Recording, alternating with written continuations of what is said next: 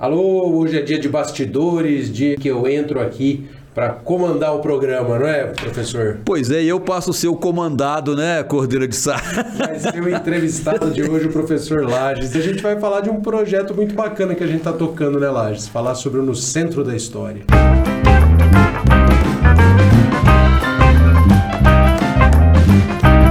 Pois é, um trocadilho interessante, mas altamente significativo, né? História, estamos tratando de história de Ribeirão, e o centro porque é a área que a gente está visitando, está reconhecendo como nosso patrimônio cultural. Esse projeto, como ele foi para... Vou explicar para você que está tá vendo a gente agora. Como ele foi... ou ouvindo, né?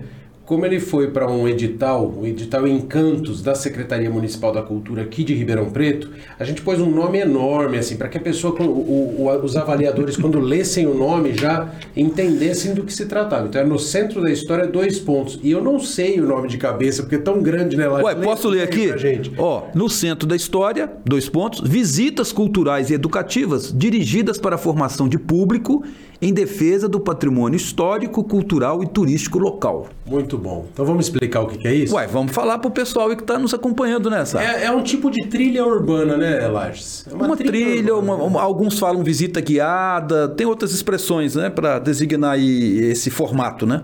Então, como é que está funcionando? Vamos, vamos tentar explicar como é que está funcionando. Por enquanto, ele é fechado, né? São só seis escolas. Seis escolas. É.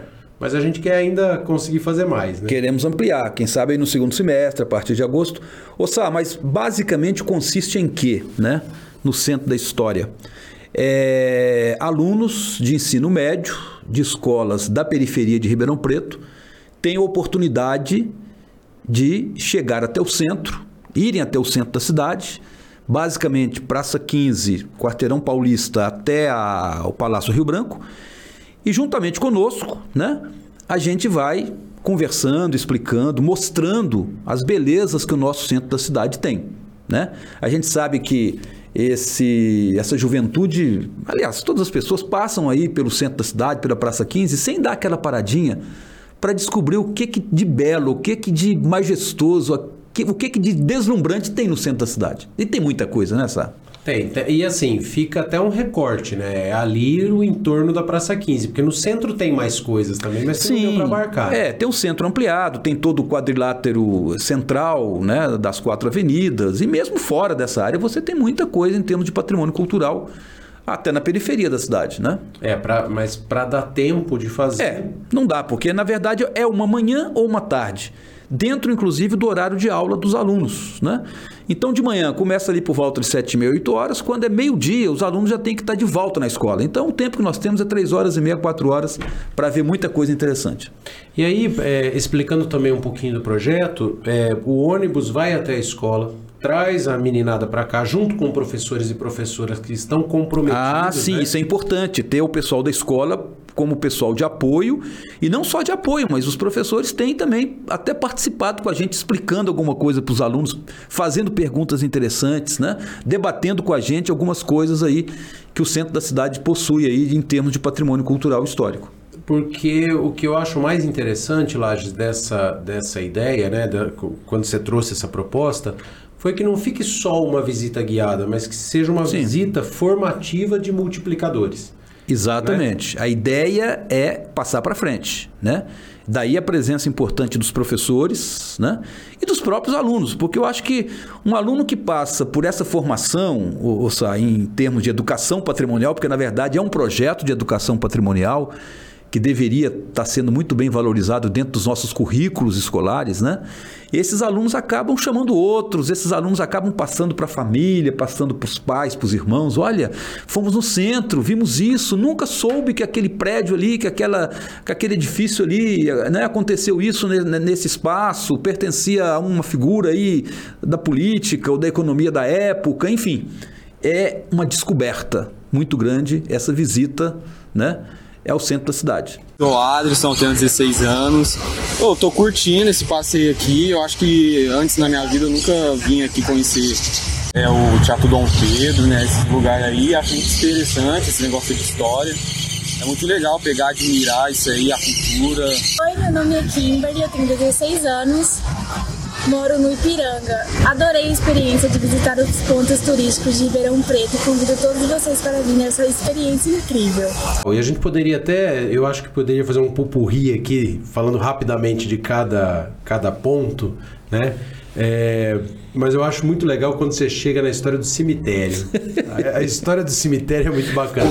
Já foi cemitério. Mas vamos fazer isso, assim, só é. para deixar esse, esse gostinho. É. Começa como se a gente estivesse ali na, na, no passeio agora, e aí depois a gente põe fotos aqui durante a, a, a edição para o pessoal ir se ambientando. Mas fala rapidamente de cada ponto que a gente passa. Vamos lá, a gente chega ali na, na Praça 15 e começa pelo Quarteirão Paulista, né? Exato. E ali no Quarteirão Paulista já tem muitos causos, né? Aqueles causos antigamente de que tinha uma canalização que levava o chope canalizado da Antártica, lá da Baixada até o Pinguim, né? Então, é um negócio que o Brasil inteiro sabe dessa história, né? Passagem secreta do Passagem... Palace. Né? Isso, tem um corredor, uma passagem secreta ligando o, o, o teatro teatro ao Palace, né? E ali por, por onde passavam os coronéis, enfim. É, é muito caos, né? Que tem aquela região ali da cidade, né? Depois a gente fala da Praça 15, começa ali pela estátua do soldado constitucionalista, né? É, e ali, ali o pessoal treme de medo, né? Não é por conta do soldado, nem é por conta da granada que ele está segurando, que ele pode despejar em cima do teatro, provocar ali uma tragédia. Não, a questão é porque nos fundos da igreja que se localizava exatamente no, no, na fonte luminosa, existiu o primeiro cemitério de Ribeirão Preto, né? E aí a gente coloca umas pimentinhas, né? Olha, deve ter alçadas aqui, deve ter sepulturas. Aí o pessoal dá uma tremedeira nessa. O que eu acho bacana, eu fico observando a meninada, tem muita gente que levanta os pés quando você fala, dá aquela levantadinha assim. Opa, Opa, ó, tô, tô pisando, pisando na cabeça de alguém aqui. É muito bom. Daí a gente passa é. ali pela, pela Biblioteca Sinhá Junqueira. Sim. Né?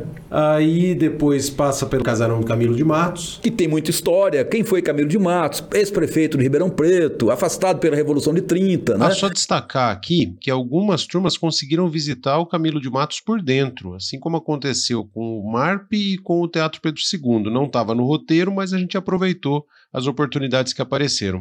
Né? Exato, é. Pode continuar lá, gente. Antes, quando você falou do soldado constitucionalista, a gente lembra da Revolução de 32 em São Paulo. Então é, é muita coisa ligada com a memória, com a história e com o patrimônio que resiste ao tempo e aos homens. E que está lá na Praça 15, está lá no centro da cidade. E né? você conheceu o, o, último morador lá do Sim, casarão, né? eu já morava ali perto, né? Bem quase em frente à casa de Camilo de Matos. E eu lembro do Toninho de Matos, né? O, o seu Toninho, né? que foi, inclusive, chegou a ser deputado estadual, né? Ele tinha uma herança de família, né? Tinha um aporte aí do, do pai, da família de Matos, né? E ele morava sozinho, era um morador solitário ali naquela casa, né? E quando ele faleceu, a família é, esvaziou o imóvel. Interessante que agora, finalmente, né, ele vai passar por um processo de restauração. Né? Já foi, o projeto de restauração já foi aprovado pelo Compac e tomara que se transforme ali num belo exemplo de um patrimônio restaurado. Assim como aconteceu com o Palacete 1922, do Jorge Lobato, sim, né? Sim. que hoje é um big restaurante mas é também espécie de um museu, de uma referência cultural muito importante aqui no ah, centro. E, né? e mesmo a, a, biblioteca, né? Assim, a sim, e sim. o Pedro II, né? Que foram sim, é, o Pedro II resgatados. Resgatados, quer dizer, o Pedro II até fogo devem ter botado nele, né, cara? Tem, quer dizer, tem toda uma história aí do incêndio do teatro, né? E que, enfim, houve uma pressão, uma organização da sociedade civil no sentido de resgatar aquilo para nossa cultura para nossas artes. Né? Você sabe que eu, eu acho muito bacana desse projeto justamente essa, essa lembrança, e, e a gente percebe que não é só é, mostrar lá pro, pro, pro pessoal que está na, na, na, visita, ah, essa é a casa de Camilo, como se fosse um guia turístico, né? É. Essa é a casa de Camilo de Matos. Só dando a informação, não, né? A gente começa a debater também essas questões, por que, que o patrimônio é importante, o que, que é um conselho é, de, de, defesa do patrimônio, de cultura, é. né? Como que a meninada pode se, se preocupar e fazer alguma coisa pelo patrimônio histórico e cultural? Isso, isso eu acho bacana no projeto, de verdade. Sim, é, é o que nós chamamos de problematização, problematizar as questões. Não simplesmente receber uma informação, mas é o que está por trás disso. O que, que pode ser feito com aquilo? Como é que você chegou a esse ponto? Por que, que você tem, por exemplo, é, a casa de Albino Camargo, lá na Visconde Alma, em ruínas? Aí um, um mau exemplo né, de patrimônio que foi abandonado, está tombado, mas O não se hotel, fez nada. por exemplo, o Hotel Brasil O Hotel Brasil, que, que, que toda uma polêmica em torno dele até hoje, né? Então, é isso. Você tem os bons exemplos e os maus exemplos, né? E aí continuamos caminhando, chegamos à Praça Carlos Gomes. Olha, outro mau exemplo, né? O Nossa. Carlos Gomes demolido, né? Pois é, nem existe mais. Você tem que levar as fotos do Carlos Gomes para mostrar para a meninada, né? Olha aqui o que que existiu, olha a beleza arquitetônica que existiu aqui onde hoje é essa praça. Acabou, né? E depois já virou também terminal de ônibus, né? Numa época, eu cheguei aqui, sabe, justamente na época do, do terminal de ônibus, os últimos tempos do terminal, né? Aquilo era uma muvuca, meu caro. A gente tinha até medo de passar ali por- Era pelo horrível, centro. Era eu lembro, horrível. eu lembro. Ônibus saindo, entrando ali dentro daquela praça. Nossa, meu Deus, que. Né? Mas o que, o que eu acho bacana na praça é quando a gente dá a volta ali pelo canteiro, tem muita gente que não sabe, não sabe disso, mas ali tem uma galeria céu aberto de mosaicos, né? Ah, isso é o que mais atrai a meninada, né? Os mosaicos que foram. E que geralmente passa por lá e não vê. Não né? vê, é, até porque ele tá bem encostado no gradil central ali da praça, né? E às vezes ocorre, por exemplo, né, uma vez por mês ocorre a feira de Mangai, né? E eu tô achando interessante que o- o- os o, o- pessoal, os artesãos que montam ali suas barracas, eles fazem questão de não montar a barraca em cima dos mosaicos. Mas os mosaicos é uma atração, Sá, sabe? Mulher- olha, o que, que é isso aqui? Muita, muita, muita coisa que eu já tinha falado antes aparece no mosaico. O pessoal se lembra. Outros não, a gente informa pela primeira vez, né? Mas é uma, uma obra de arte maravilhosa aquela, né, cara? Você sabe que depois, saindo dos mosaicos, a gente vai para o Palácio do Rio Branco. Isso. Onde era a prefeitura, agora é a secretaria. Antes mostramos o MARP. O MARP. Né? Onde está o Banco Itaú existia o Palacete para Pascoal Ineca, a gente leva a foto para mostrar, olha que, que, o que, que existia nessa esquina é, da Amazonas com a Duque de Caxias. E olha o que, que existe hoje.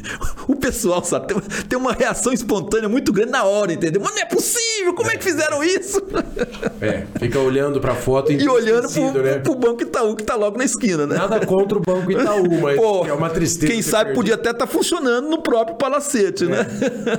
Mas aí, o, o- chegando ao, ao Palácio do Rio Branco, eu acho bacana e acho que é legal fazer essa menção. A gente é sempre muito bem recebido, ou pelo, pelo Pedro Leão, que é o secretário, ou pela Gislaine, né? Exato, é.